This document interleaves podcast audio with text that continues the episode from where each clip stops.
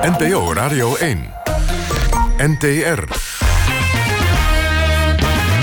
Kwesties met Marianne van den Anker en Rob Oudkerk. De vrienden van de Radio 1, hartelijk goedenavond en welkom bij weer een nieuwe aflevering van Kwesties. Het live debatprogramma van de NTR hier op NPO Radio 1. Waarin wij, zoals iedere week, actuele en brandende kwesties in Nederland bij de kop pakken. U kunt met ons meekijken via de app of op radio1.nl. En waar we staan? In regenachtig Den Haag, in het Laakkwartier. Vlak voor de deur van Nettie en Leo Offers. Daar waren we al eerder, toen het over eenzaamheid ging. Want in hun huis komen dagelijks heel veel ouderen bij elkaar. Voor wat gezelligheid, voor een goed gesprek, om de eenzaamheid te verdrijven. En soms gaan die goede gesprekken ook over intimiteit en seksualiteit. Terwijl seksualiteit, blijkt uit heel veel onderzoek, onder ouderen toch nog vaak een taboe is. Daar gaan we zo direct hier over praten. Maar eerst, zoals iedere week, Marjan van Anker op een andere plek. En die gaat vandaag over een nieuw te bouwen nieuwe wijk voor 250 arbeidsmigranten. Marjan. Ja, wij staan ook uh, in een best regenachtige omgeving. Het was ook uh, koud vandaag hier in het Brabantse Dinteloord. De gemeente wil hier een speciaal wijkje met de nadruk op je bouwen voor arbeidsmigranten. In deze provincie uh, werken best veel mensen die zichzelf arbeidsmigrant zouden mogen noemen. Het worden er alleen maar meer. En het Nederlandse bedrijfsleven heeft natuurlijk veel arbeidsmigranten nodig. Dat weten we. Dat is niet alleen hier aan de orde, maar in de rest van Nederland ook. Veel van deze mensen komen uit Polen. En waar moeten ze dan gaan wonen? Daar gaan we het hier over hebben. Samen met inwoners, politici en vanuit de provincie ook nog een politicus aangeschoven. In uh, Brabant in totaal ongeveer 80.000 arbeidsmigranten wordt geschat. Hè, want het wordt overal niet zo heel keurig bijgehouden. En zeker 20.000 uh, wonen er volgens het expertisecentrum Flex wonen onder zulke slechte omstandigheden dat ze meteen, als het nu kan, nieuwe huisvesting nodig zouden hebben. Veel initiatieven voor die woonvoorzieningen ja, die zijn lastig te realiseren, want die stuiten vaak op groot verzet van de omwonenden. Not in my backyard, we kennen dat principe wel. Ook hier in Dinteloord is dat aan de hand. Afgelopen week zijn de buurtbewoners massaal naar een inspraakavond gekomen, waar de gemeente overigens ook voor het eerst pas aan de inwoners liet blijken wat ze hier van plan zijn in Dinteloord. Meneer uh, Ruud, Ruud Blok, u bent uh, uh, eigenlijk naar die inspraakavond uh, gekomen omdat u alleen maar tegen bent, klopt dat? Ik ben niet alleen maar tegen, maar ik vind het te veel op een kleine oppervlakte. En ik wil even rechtzetten, wij zijn niet geïnformeerd. Dat verwijt ik echt de gemeente. Want we kwamen op het, uh, erop omdat vrienden van ons ons op kenbaar maakten. Dat er dus uh, iets gaande was en dat we naar de informatieavond moesten komen. Terwijl we toch als een van de weinigen aan de rand van Dinteloord wonen. En dus best heel dicht in de buurt wonen. Ja, want als het allemaal doorgaat, worden het uh, uw buren. We hebben het plan hier voor ons liggen. Dat zullen we ook nog op onze website even ter beschikking stellen. Het ziet er wel best mooi uit, want er is wel zorg en aandacht besteed aan het ontwerp. Op het eerste gezicht ziet het er mooi uit, maar er komen er wel 250 te wonen. En dat zijn 250 auto's, 250 werkautootjes. Dus dan zijn dat 500 auto's op een heel kleine oppervlakte. Dat gaat heel veel overlast geven overlast. En u maakt zich ook nog zorgen over het feit dat uw huis wellicht in waarde gaat dalen. Klopt dat? Dit is het eerste aanzicht als je dus het dorp in komt rijden. En ja, dat is niet echt een fijn, uh, een fijn aanzicht. Want het gaat wel opvallen natuurlijk, 250 uh, arbeidsmigranten autootjes. Kijk maar naar Stella Maris. Stella Maris voor de luisteraars, dat is hier een uh, voorziening voor arbeidsmigranten die al gerealiseerd is. Daar is in principe uh, plek voor 400. De wethouder Petra Lepolder zit naast mij. Dat is niet helemaal duidelijk, hè? want u schreef in uw plannen, een van de redenen waarom u ook dit wijkje wil gaan realiseren, dat dat in ieder geval overbevolkt uh, lijkt te zijn. Maar even terug naar de bewoner. Ruud Blok die zegt, we zijn helemaal niet geïnformeerd. Klopt dat? Nee, dat klopt niet. Al een jaar geleden heeft wel eens gemeente een principeakkoord gegeven. Daar is ook een raadsmededeling naar de kant gegaan. Heeft er volop ook persaandacht gekregen.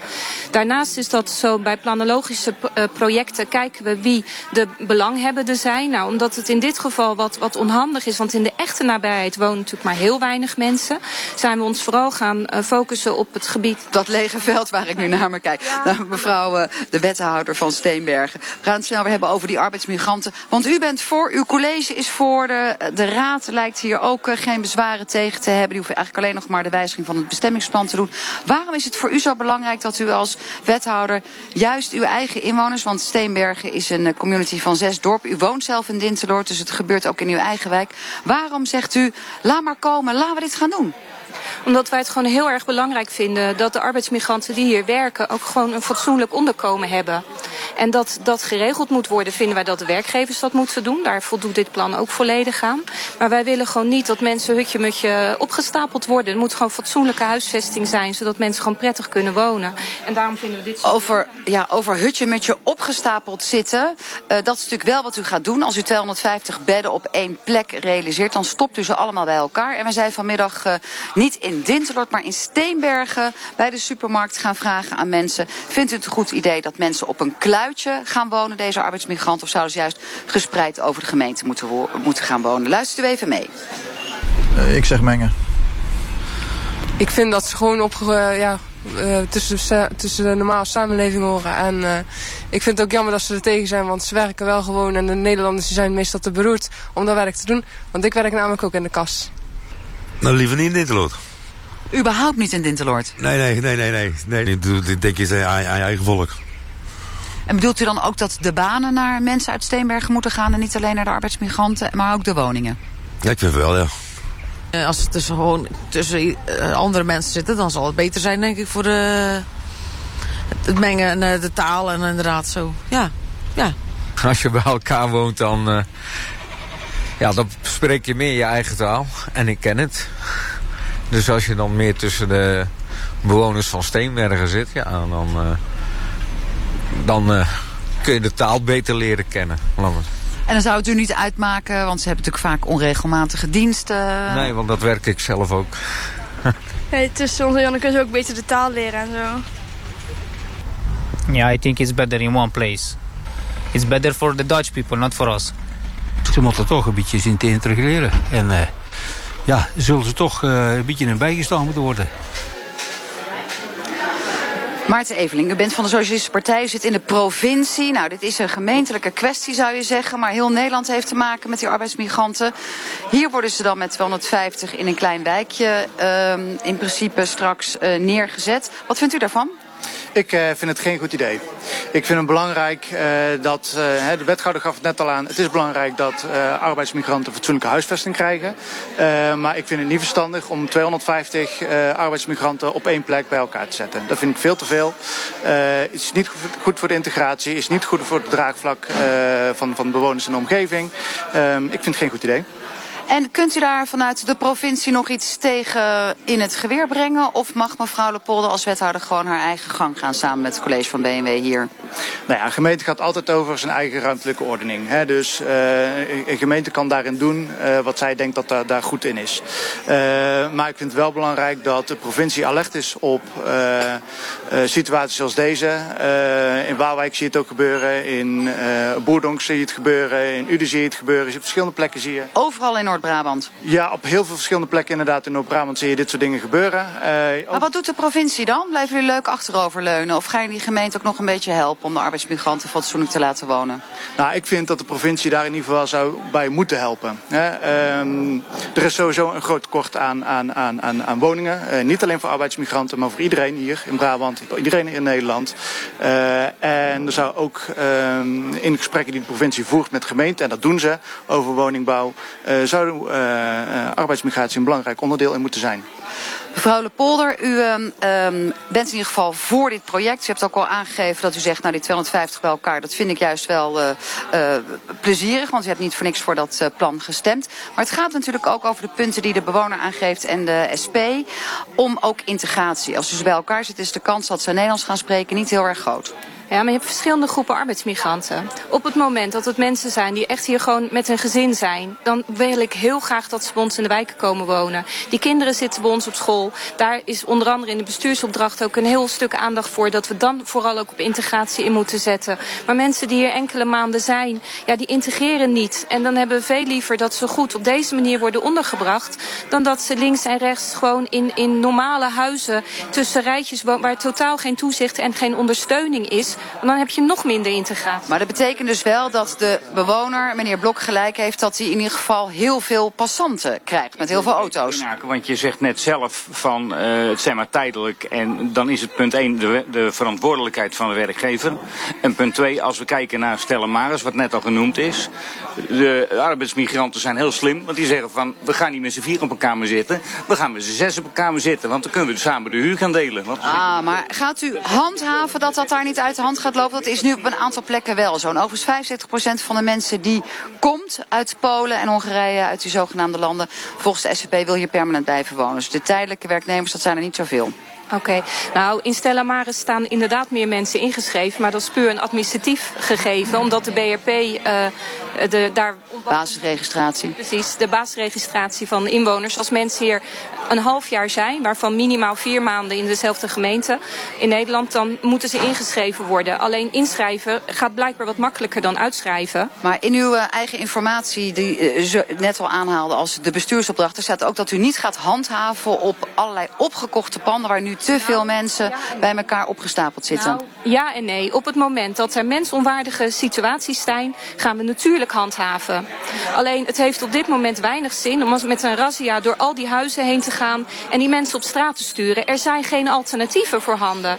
En dan gaan ook onder onze ondernemers eronder lijden. Dan zijn de arbeidskrachten weg. En daarom is het zo fijn dat er ook dit soort alternatieven komen. Het is niet een of-of, het is een en-en oplossing. En gaat u dan in uw en-en oplossing ook er nog voor zorgen dat de mensen die nu bij u in uh, het bestand zijn als uitkeringsgerechtigden gaan werken bij al dat werk wat hier te doen is? Ik zou willen dat ze allemaal dat deden, want dat is voor iedereen beter. Werk is de beste sociale zekerheid die je kunt hebben.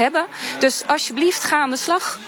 Aan tafel zit ook uh, de ontwerper van het uh, migrantenwijkje. Want zo gaat het dan toch in de volksmond heet. Daar zult u zelf over, overigens ongetwijfeld anders over denken. Um, de bezwaren van de bewoners. Wat kunt u daaraan doen? Want u gaat het realiseren. U wordt eigenaar straks van deze woningen als de gemeente het allemaal straks uh, goed gaat keuren. Ja, we praten hier totaal over een locatie van ongeveer 33.000 vierkante meter waar we... Uh, 63... Hoeveel voetbalvelden? Ja, dat zijn er uh, heel veel. Maar daar gaan we even, ik heb even net alles gehoord. Maar wij gaan op een locatie van 3,5 hectare bijna, gaan wij 63 woningen bouwen. We praten hier over één gezinswoningen. We maken negen blokken waar, de, uh, waar we zeven woningen hebben. Waar we totaal per blok 28 ja, mensen kunnen slapen. Maar wat wilt u hiermee zeggen tegen meneer uh, Blok, eigenlijk meneer Van der Graaf? Wat ik daarmee wil zeggen is dat we het over een grote locatie hebben waar we 63 woningen bouwen. Waar de gemiddelde starter blij mee zou zijn. We, in één woning hebben we twee slaapkamers waar vier mensen kunnen slapen. Maar kunt u dan wegnemen de ongerustheid die bij de bewoners speelt? Hè? Want ze hebben een beetje een achterstand in de informatie. Ook al zegt de wethouder zijn prima geïnformeerd. Ze hoorden het eigenlijk afgelopen week. Er is een inloopavond geweest. Bewoners gaan zich nu organiseren. Ze zijn er gewoon fel op tegen. Althans een aantal. Zijn ook mensen voor. Als wij de kans krijgen om normaal te communiceren naar buiten... en mensen accepteren wat wij zeggen, of tenminste ernaar luisteren... Ja, dan, dan kunnen wij ons verhaal doen. Alleen, we hebben alleen maar strijd, maakt verder niet uit. Maar, maar goed, de belangrijkste eh, zorg die mensen natuurlijk hebben is... het is ghettovorming, alle uh, voordelen gaan kloppen... want er wordt veel overlast veroorzaakt, er wordt veel gezopen... Uh, mensen rijden af en aan en de prijzen van de woningen dalen. Wat kunt u daar aan geruststelling op geven? Nou, ons is meegegeven dat we in een landelijke stijl iets moesten ontwerpen. Nou, dat hebben we gedaan. En het is 24 uur. Is daar iemand aanwezig van Flex? Dus, Flex is de werkgever. Ja, precies. En verder zijn het gewoon degelijke woningen. Het zijn geen containerwoningen. Het is gewoon een, een, een traditionele bouw die we gaan realiseren. Wat hufteproef is. En wat gewoon Moeten de bewoners dan, eh, lopen de bewoners te zeuren? Ik denk dat een bewoner de blij is die daar komt, uh, komt wonen, zeg maar. Dat het gewoon een mooie woning is. Het is een verrijking voor de buurt. Het is helemaal de andere kant op, mevrouw Lapolder. Het is echt waardevermeerdering. Nou, ik denk dat als je langs rijdt als willekeurig passant en je ziet dat, er, ervaar je het gewoon als een woonwijkje. En even nogmaals, wij hebben binnen de gemeente Steenbergen al tien jaar lang ervaring met Stella Maris. Daar wonen tussen de 350 en 400 mensen. Ook daar was in eerste instantie heel veel tegenstand. En inmiddels uh, ja, werkt dat gewoon hartstikke goed. En we zien gewoon als we samen als gemeente met de dorpsraden en de ondernemers samen optrekken, dat dat prima kan in combinatie. Meneer uh, Blok, bewoner, bent u niet gewoon een klein beetje gerustgesteld nu u van de eerste schok bekomen bent? Nee, totaal niet. Ik ben totaal niet gerustgesteld. Ik zou pas gerustgesteld zijn als er hier gezegd wordt van... we gaan punt 1 kijken of we ze procentueel over de kernen kunnen verdelen. Want de gemeente Steenbergen heeft ongeveer 25.000 inwoners. Dat is per kern 1 procent.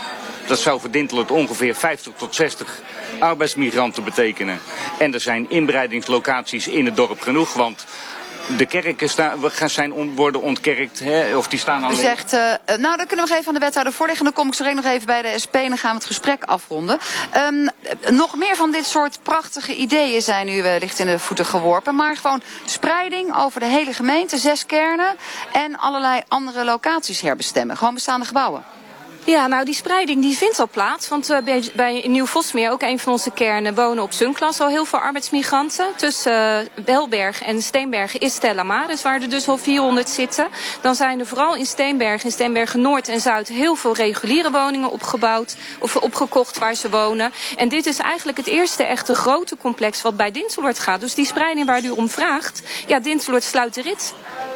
Nou, dat is dan ook maar even gezegd. De SP is uh, in dit gesprek uh, degene die de eindconclusie mag trekken, maar ook de landelijke positie even mag bepalen. Ook hier geldt natuurlijk dat er regionaal echt een fors probleem is met die arbeidsmigranten. Zowel integratie als spreiding als goede voorzieningen. Mm -hmm. Wat gaat u doen? Nou ja, uh, het is belangrijk dat we met elkaar samenleven. Hè? En uh, wanneer je grote groepen mensen uh, op een kluitje op in één wijk gooit, ook al ziet het er prachtig uit, want dat ziet het. Maar het neemt niet weg dat er 250 mensen op een kluitje wonen. terwijl het veel beter zou zijn om... Er zijn er 80.000 hier in Noord-Brabant. Dan is 250 toch niet echt een kluitje? Nou ja, als je het naast een dorp gooit waar ja, een paar duizend man woont, is dat toch best wel heel erg veel. Hè? De langsrijden is mooi, maar er wonen ook nog een hele hoop mensen die er wel last van hebben. En, en daar moeten we wel... De gever is er ook niet voor niks, denk ik dan maar. Wat, maar u kan als provincie niet zoveel doen? In deze kwestie? Niet direct, maar ik vind wel dat we als provincie continu in, met elkaar in gesprek moeten zijn. aan moeten kaarten wanneer dit soort dingen spelen. Babbel, de babbel, de babbel, de babbel. Nog één vraag aan de projectontwikkelaar Arjen van der Graaf. Kunt u nog iets doen voor de bewoners? Om hen gerust te stellen. Wij willen uh, graag een overleg. Een bewonerscommissie instellen voor als het uit de hand loopt. Ja, bijvoorbeeld. Nou, dan is dat al een klein stukje wellicht in de tegemoetkoming van de bewoners. Wij gaan deze zaak op de voet volgen. Zeker omdat het niet alleen hier speelt in Dinteloord en in de gemeente Steenbergen. Maar ook op heel veel andere plekken in Nederland. Dank jullie wel dat jullie hier naartoe wilden komen. Mevrouw Lepolder, de VVD-wethouder hier van Steenbergen. Mater Eveling, Socialistische Partij van de provincie Rudbok. De bewoner. En Arjen van der Graaf, de ontwikkelaar van ProHuis. Terug naar jou, Rob. Uh, dankjewel, Marjan uit uh, Dinteloord. Vorige maand had het Radio 1-journaal s ochtends om half acht... een onderwerp over seks. Nou, dat hebben ze geweten, want daar was men het niet mee eens. Wacht nou tot de kinderen naar school zijn, werd er voornamelijk gezegd. Nou, het is nu uh, 22 over 8. Meeste kinderen zijn naar bed. Dus uh, wij bij Kwesties wagen het erop. We gaan uitgebreid hebben over ouderen, intimiteit en seksualiteit. Bijna 80% van de ouderen in Nederland zeggen behoefte te hebben aan meer intimiteit, zoals knuffelen, handen vasthouden. 1 op de 10 mist seks in zijn of haar leven. Volgens recent onderzoek van het Nationaal Ouderenfonds. En hoeveel ouderen nog aan orale seks, aan orale seks doen? Nou, dat is bijna 40%. En zo zou ik je kunnen doodgooien met allerlei getallen.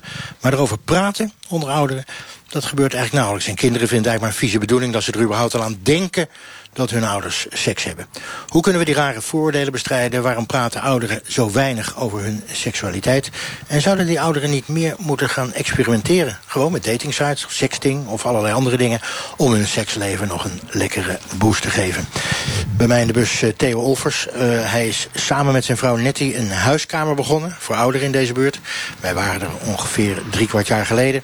om de eenzaamheid te verkleinen voor een praatje, voor wat gezelligheid... maar ook voor een goed gesprek of praktische hulp. Uh, Theo, zijn het vaak uh, alleenstaande ouderen die uh, bij jullie komen... waarvan de partner bijvoorbeeld is overleden? Zeg maar 80 90 procent is alleenstaand. 80 90 procent is alleenstaand. En merk je dat ze makkelijk praten over intimiteit, over seksualiteit? Daar, daar hebben we het eigenlijk nooit over. Daar hebben jullie het nooit over. Uh, Nettie uh, Olvers, ik noem die per ongeluk Theo, maar het is natuurlijk Leo. Um, Geeft niet. Ja, natuurlijk geeft dat wel. Uh, praten jullie, zwingelen jullie dat wel eens aan, gesprekken over seksualiteit?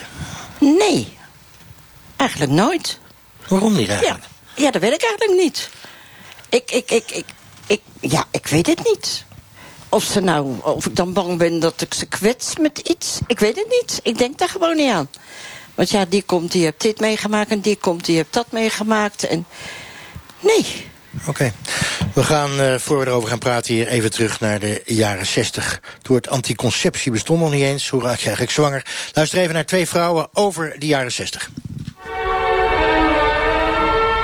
Ik wist natuurlijk theoretisch wel hoe, hoe, hoe, kinderen geboren werden. Maar ik heb er nooit zo heel erg over nagedacht. En toen ik dus trouwde en op mijn eerste huwelijksdag, of huwelijksnacht... Toen, uh, toen waren wij dus alle twee daar heel onervaren. En het ging dus ook helemaal niet.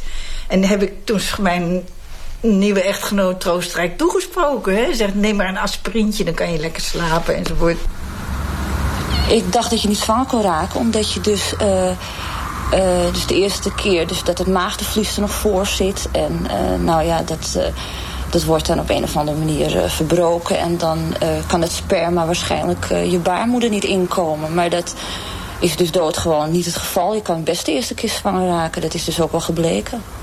Ik was tot mijn verbazing ook meteen zwanger hoor. Maar dat was zo'n verbazing. Ik dacht verhip. Dat, dat wist ik niet, dat dat zo snel ging. Ik bedoel, ik dacht dat dat wel eens een keer gebeurde. Maar ik bedoel, dat was eigenlijk ook niet zo, vond ik niet zo leuk eigenlijk. Het was een fragment uit het NTR-programma Andere Tijden... over de komst van de anticonceptiepil. Uh, Aad, hier ook in de bus, hoe oud ben je? Ik ben uh, 68 bijna. En uh, hoe werd jij voorgelicht over seks in jouw jeugd? We hadden geen voorlichting. Helemaal niks? Niks. Wij, uh, mijn oma die kwam, werd slecht. En die vroeg aan, de, aan mijn vader van... joh, ik wil een foto van het hele gezin hebben. Nou, het zat er allemaal op een rijtje. De fotograaf komt als buurman. We zitten allemaal zo gezellig. En hij zegt ineens onverwacht hebben mijn moeder. Hij zegt, je hebt ook niet stilgelegen. Nou, mijn moeder kreeg een rode kop, dat was niet voor mogelijk. Dat was toen nog de tijd van ja, de rode koppen krijgen. Daar praat je toen niet, toen niet over. Daar praatte je niet over. Nee. In de jaren 60 uh, vraag ik ook maar even aan Wietski, ook in de bus. Hoe oud ben je? Hoe oud ik nu ja, ben? Ja.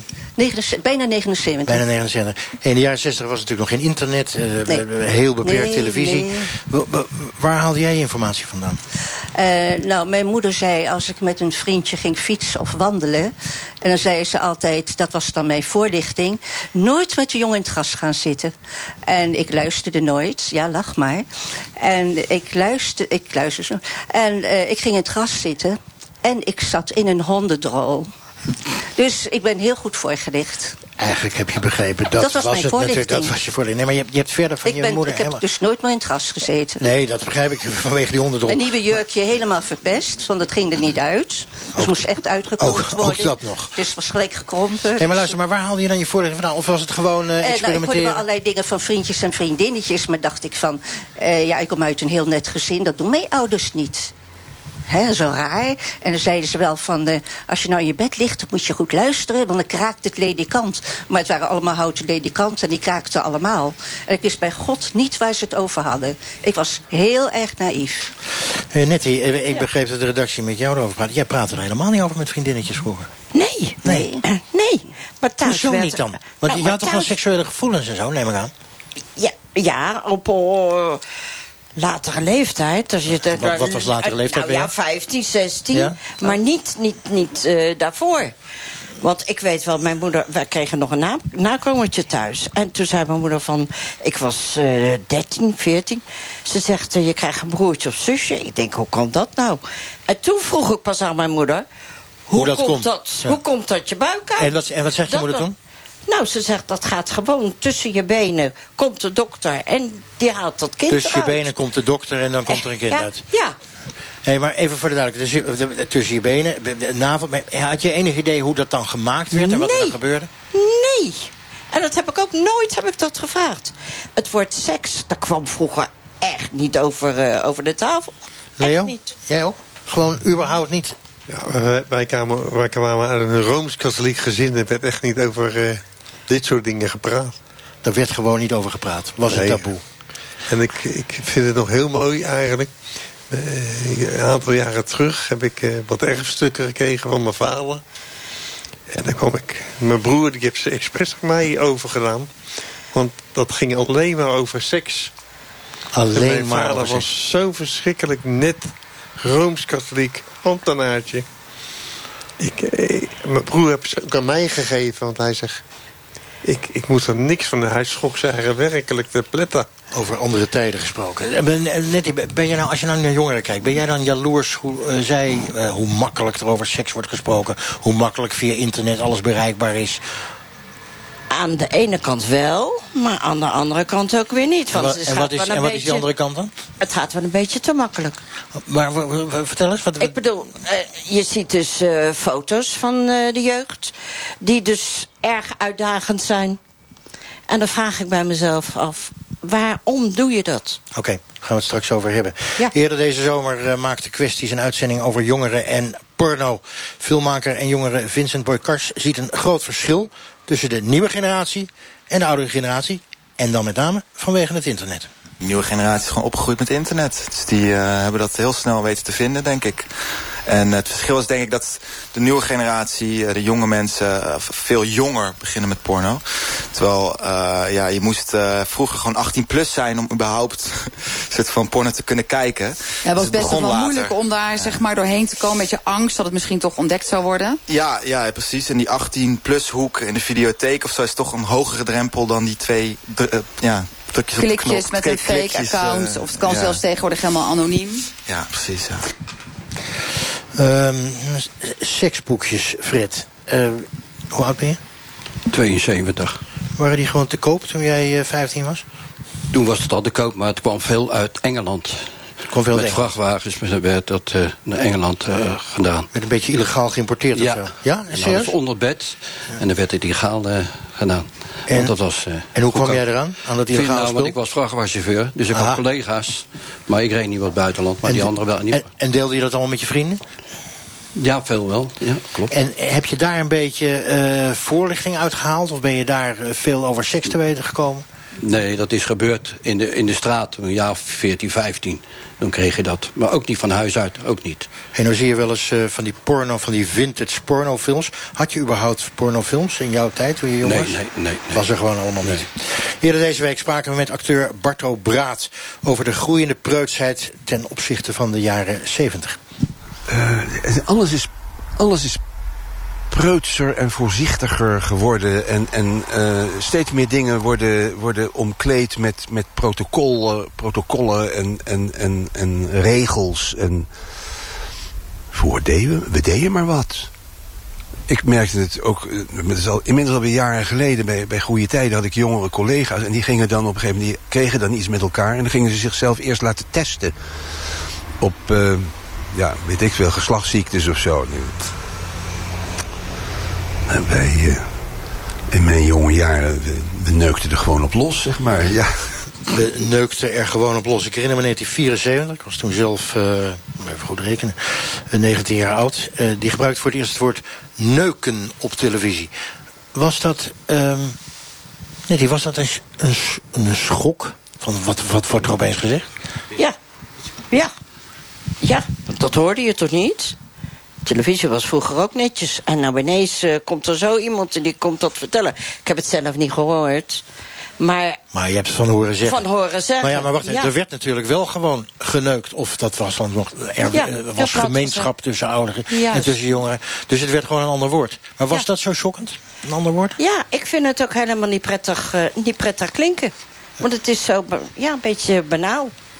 Noem je het nog steeds, ik, noem je ja. het nog steeds anders? Ja, gemeenschap hebben. En wat, wat zeggen anderen, Wietse? Lekker vrijen. Lekker ik vind vrij. het ook een kut. Ik vind het vreselijke woorden. En het, ik vind het een beetje platvloers. Maar dat komt omdat wij uit een oeroude generatie komen, zo in de vorige eeuw. En ja, we zijn zo niet opgevoed gewoon. Maar ik, ik vind het ook niet leuk op zo'n manier. Er komt helemaal geen sprake van liefde of romantiek. Het is allemaal van, joh, heb jij het al gedaan? En die gaat over die en die gaat over die.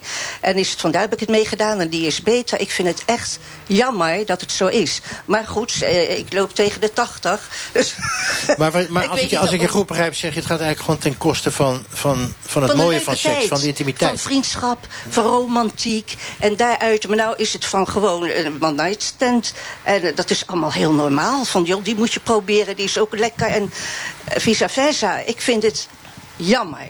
Ik vind het heel erg jammer dat het zo gaat. En niet iedereen hoor, maar over het algemeen gaan ze heel makkelijk met seks om. Ik vind het ook een hard woord, seks. Ik vind liefde en romantiek vind ik veel aantrekkelijker.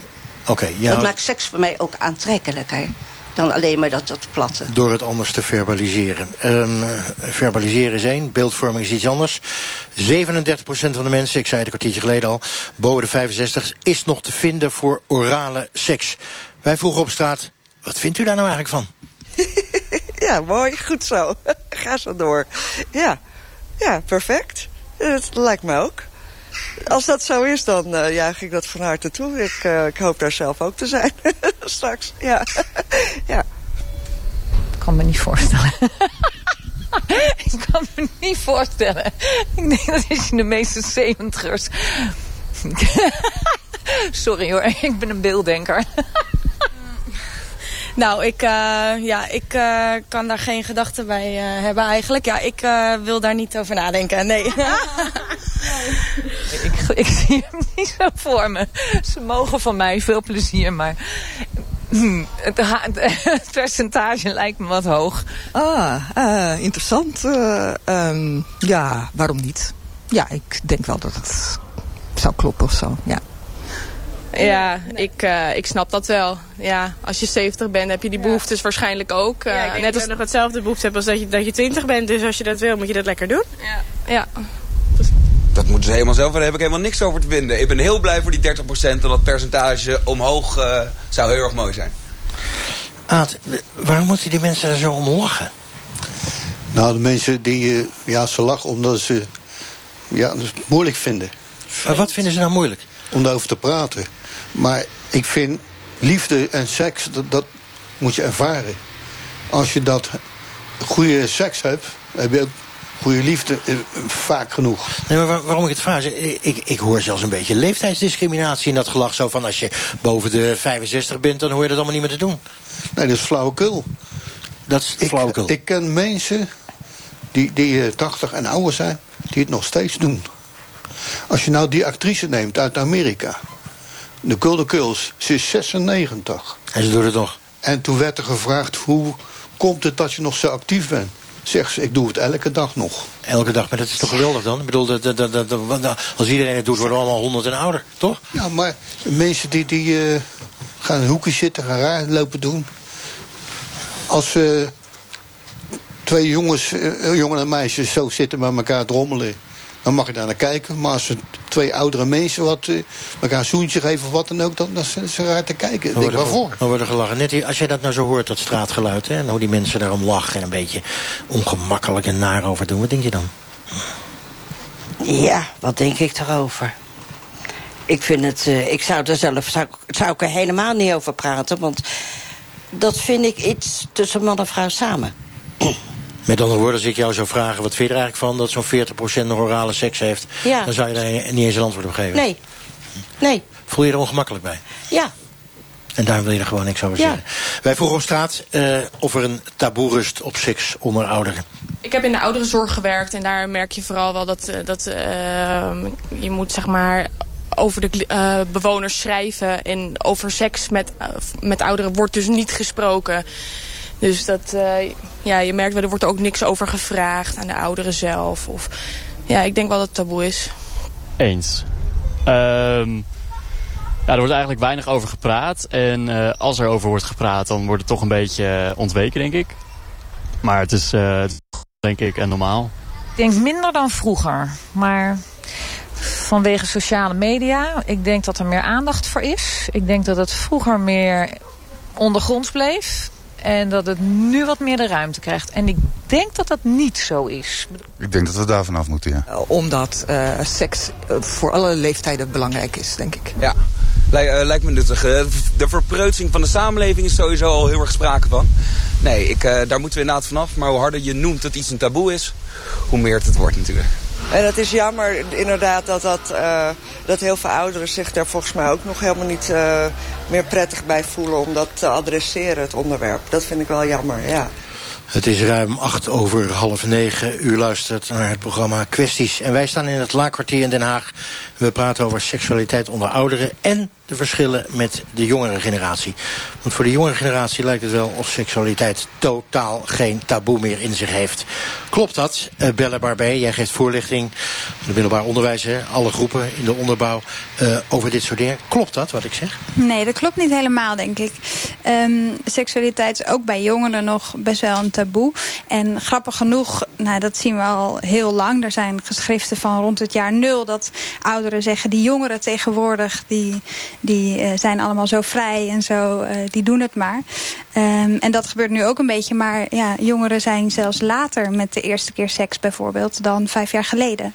Dus ze zijn helemaal niet zo vrij als veel ouderen denken. Maar ondertussen doen jongeren, soms op heel jonge leeftijd al... aan sexting, het verspreiden van seksuele foto's en video's. Afgelopen week waarschuwde de politie er nog tegen van... jongeren, stop daar nou alsjeblieft mee. Is dat een verrijking, dat sexting, of juist een verarming? Voor jongeren is dat een verrijking. Dat, ja, dat, dat moet je even uitleggen. Nou, jongeren hebben heel veel relaties tegenwoordig online. En die relaties zijn heel waardevol voor hun. Uh, die zijn voor hun even waardevol als nou ja, de, de offline relaties voor volwassenen of voor ouderen zijn. En door aan bijvoorbeeld vormen van sexting te doen, leren zij heel veel. Ook over intimiteit en relaties. Over zichzelf, over een ander. Oké, dat is het positieve. Maar het negatieve is, hè, je kan het via Snapchat doen... maar hup, je maakt even een beeldschermafbeelding... Uh, en hoppakee, het staat opeens op het internet... Uh, terwijl je 14 bent en net een naaktfoto gepost hebt... naar een eventueel online vriendje. Ja, ja, dat is natuurlijk heel erg als dat gebeurt. Um, maar het maken van zo'n foto zelf is op zich nog niet het probleem. Het is pas een probleem wanneer iemand anders dat doorstuurt. Ja, als het de wereld ingaat. En het is natuurlijk wel lastig voor jongeren om die consequentie misschien te overzien. Hè. Het internet uh, is zo groot dat het uh, ook lastig is om te, om te realiseren wat er allemaal met zo'n foto gebeurt. Um, maar het, het experimenteren met het maken van zo'n foto zelf is niet kwalijk. Totaal anders dan vroeger. En hoe kijk je hier nou tegenaan? Nou, ik vind het belachelijk. Ik vind seks is voor twee mensen. Alle tijden. Punt uit. Vroeger of nu, dan maakt niks uit. Maar als je een foto maakt, ik vind dat is voor jezelf en niet voor anderen. Nee, maar, maar, maar Belle zegt nou, je maakt zo'n foto, die deel je met je online vriendje... en die is in principe ook niet voor iemand anders. Dus nog steeds voor twee mensen. Ja. Maar ik vind persoonlijk, als ik eerlijk mag zijn... ik zal het nooit op een uh, internet of waar dan ook doen. Oom, die naast Aad zit. Als je dit zo hoort, hoe jongeren daarmee omgaan. Foto's van zichzelf uh, naar iemand anders sturen. Naakt of meteen ondergoed aan. Wat denk je dan? Nou, echt niet. Echt niet? Nee, dat moet gewoon samen blijven. En moet je wel je microfoon voor je mond houden? Ja? En niet, uh, zeg maar, door, uh, door, de, zeg maar, door de krant of wat dan ook. Bella, kan je je voorstellen dat ouderen er zo over denken? Ja, tuurlijk kan ik me dat voorstellen. Maar ik denk dat de wereld zo snel aan het veranderen is... dat het uh, voor jongeren niet meer geldt. Ze, ja, zij kunnen... Uh, zij willen dat avontuur aangaan. Mm. Zij, zij, zij willen op die manier met elkaar experimenteren. Mm. Um, en ik denk dat jongeren daar ook zelf heel goed een keuze in kunnen maken. Zij weten precies uh, wat er aan de hand is, wat voor hun belangrijk is. Dus we moeten ze ook dat vertrouwen geven eigenlijk, dat dat, dat voor hun belangrijk is. Wieske? Uh, ja, ik, uh, ik, ik vind het niet goed. Ik vind het gevaar hebben en... Geen consequenties. Nee, dus, uh, ik vind het jammer allemaal. Uh, uh, Nettie, stel jij zou een kind hebben van 14. Ja. Kan je misschien even nu moeilijk indenken. En die zou dat doen, een dochter van je. Wat zou jij dan doen als ouder? Met naaktfoto's op internet? Nou, dat vind ik afschuwelijk. Nee, wat zou je doen?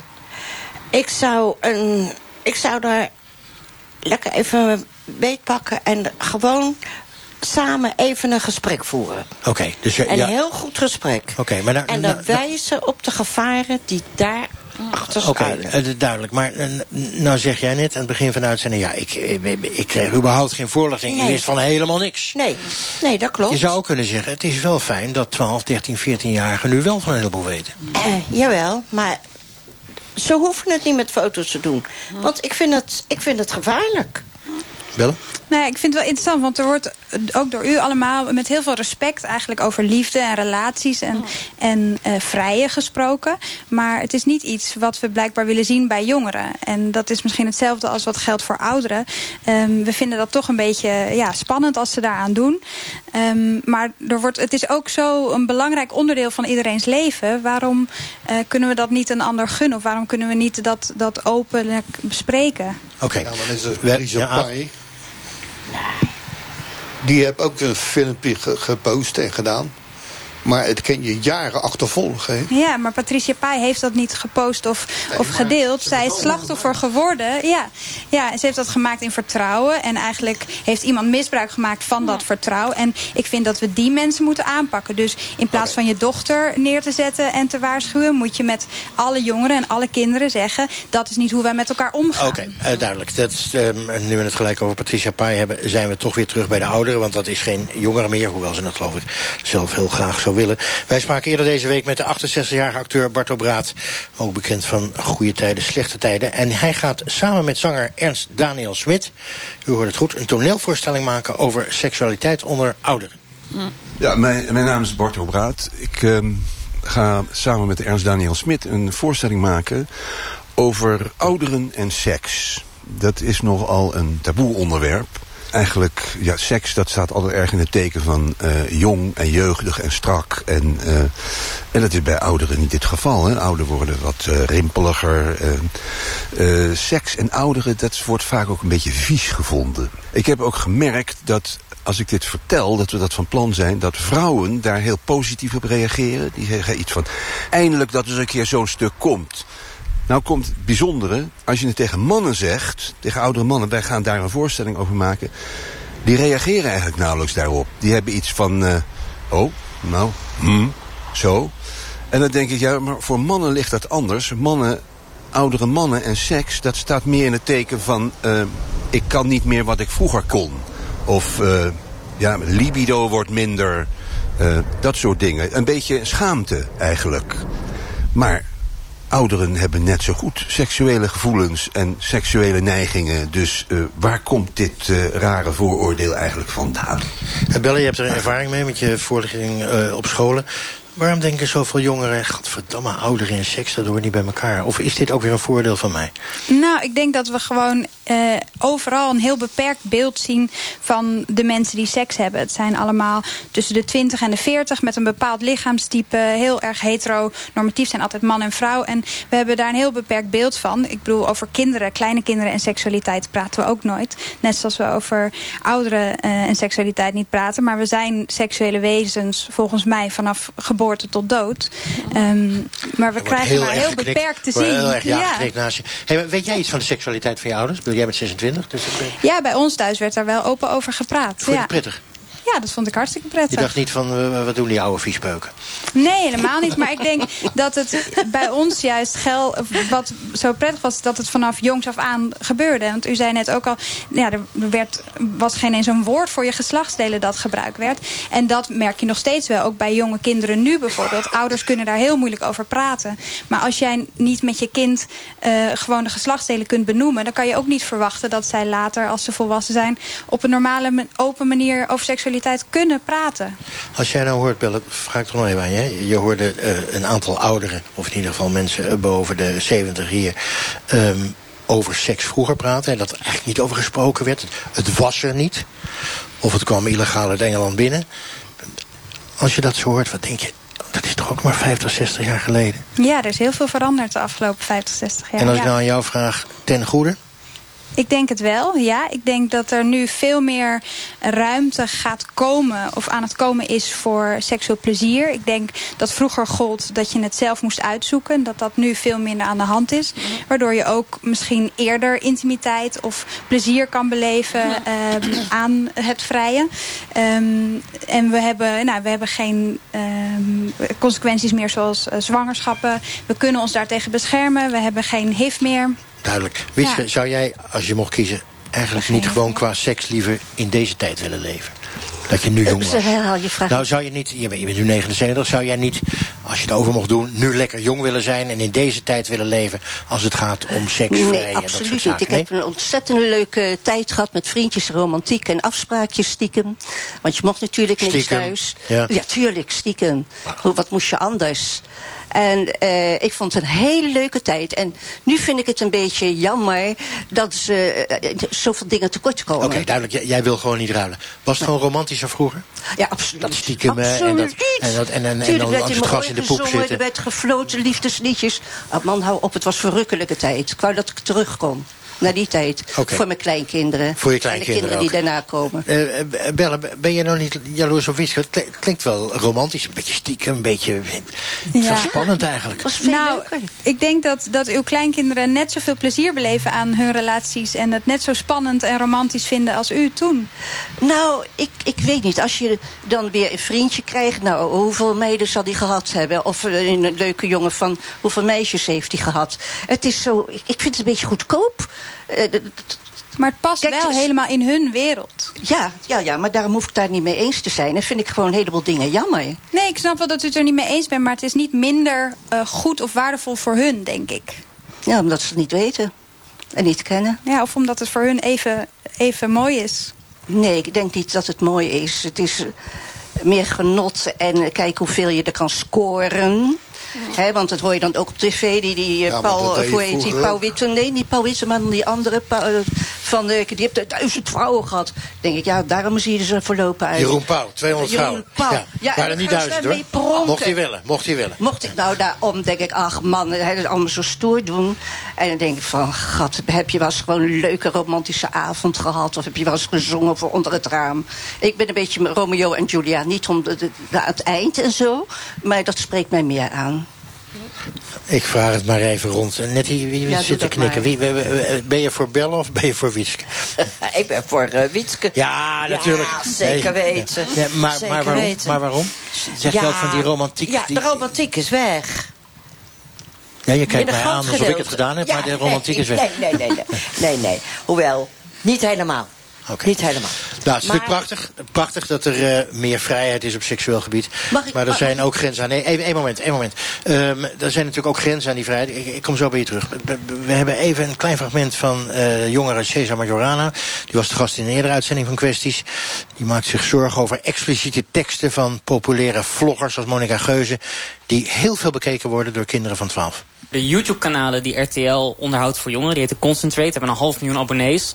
Worden ontzettend gekeken door eh, kinderen aan de leeftijd van 7 tot 15 jaar. En de content daarop, de video's die zij maken, die zijn allemaal heel erg seksgeoriënteerd. Dus dat wil zeggen dat eh Monica Geuze, Femke Louise, twee idolen voor meisjes van 12 zou ik zeggen, eh, in een interview aan elkaar vragen: ben je wel eens in je reet geneukt? Nou, er is geen woord Spaans bij, zouden we kunnen zeggen. Wiske, en, wat denk je Nou, is als je dit leuk hoort? om dat te horen? Grote lol. Je vindt het helemaal niks, hè? Ik vind er niets aan. Ik maar heb- een heleboel jongeren kijken en luisteren er wel naar. Nou, is toch triest? Laat ze een goed boek lezen. En laat ze hun schoolwerk maken.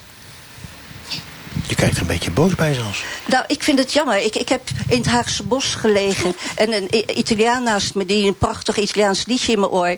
Dat is toch verrukkelijk? En toen lag je niet in de poep, hoop ik, toch? Ik lag niet in de poep, ik lag in de huisbladeren. Lag in de huislaan. Nou, Maar dat zijn dingen, en de maan scheen door, door, door het bomen. Nou, dat, dat, ik vind het heerlijke, dat, dat, dat is er niet meer. Oké, het verschil tussen eh, ouderen en jongeren wordt tijdens Ja. deze uitzending wel steeds duidelijker. Maar ik, ik vraag toch even aan Bellen. De- de- de- die zinnen van eh, ben je wel eens in je reet geneukt. Mo- Moeten wij eh, jongeren eh, daartegen beschermen door populaire vloggers op een bepaalde manier aan banden te leggen?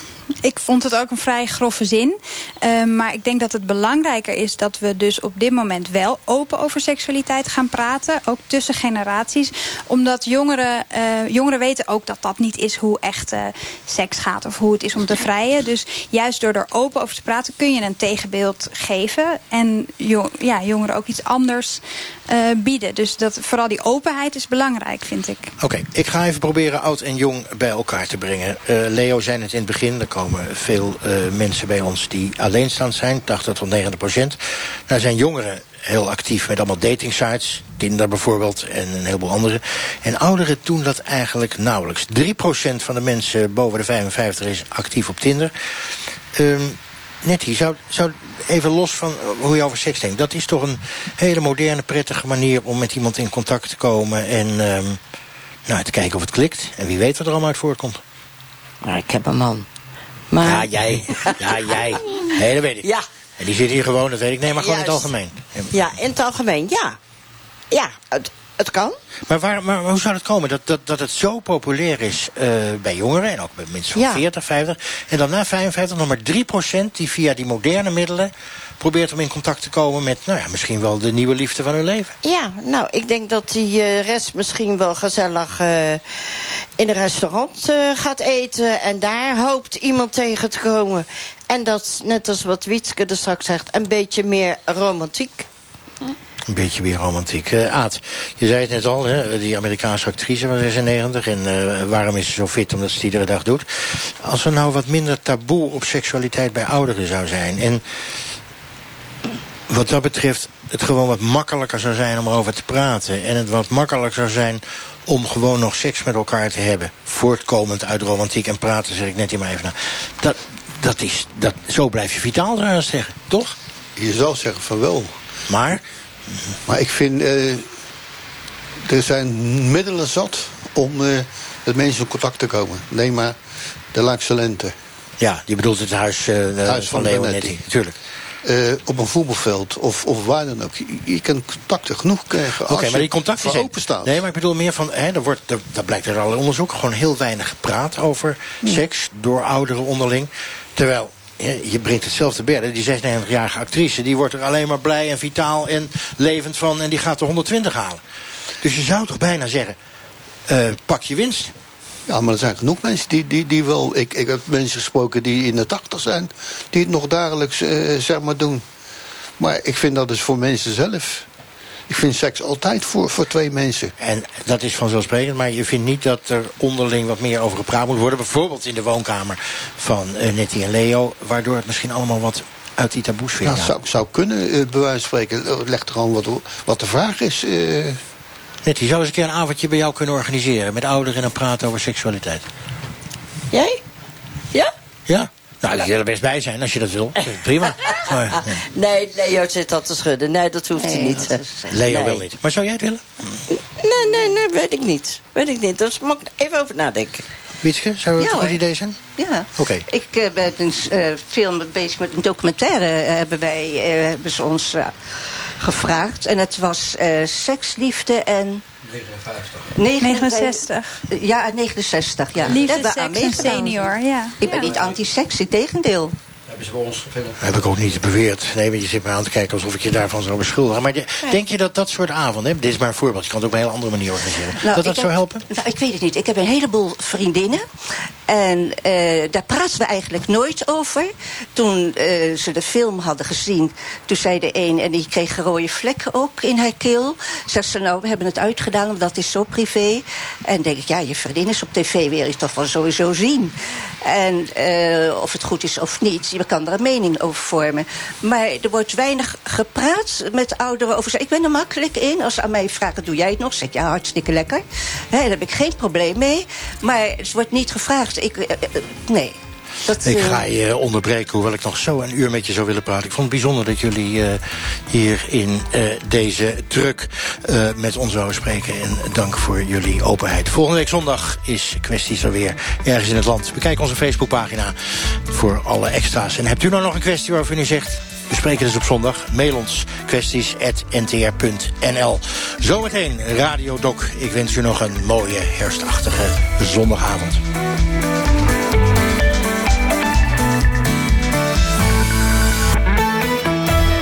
NTO Radio 1. Ja, als je meer weerstand hebt in de Eredivisie... heb je ook meer kans in Europa. Zeker, ze hebben er verstand van. Ik wist echt niet waar ik naar zat te kijken hoor. Ik echt, kreeg tranen van in mijn ogen. En hebben veel informatie van binnenuit. 6 miljoen per jaar schijnt. Ja, dus en- 5 jaar is 30 miljoen. Zijn scherp, kritisch en spreken vrij uit. Nee, ik Voor de verandering zit ik ook met jou op één lijn. wat dat betreft. En zijn elke week te horen in de voetbalpodcast van NPO Radio 1. Dan loop je in de bus de Polonaise. De voetbalcommentatoren van de NOS. Nou, ik moest ontzettend lachen, want hij werd alweer afgeschreven. Hè? Maak nooit een doelpunt. Ga naar nporadio1.nl en haal hem binnen. Ja, ja, ja. De NOS Voetbalpodcast. Heb je je boeken nodig voor je werk of voor een opleiding? Bestel ze bij managementboek.nl. De specialist voor managers en professionals. Makkelijk en snel. Managementboek.nl.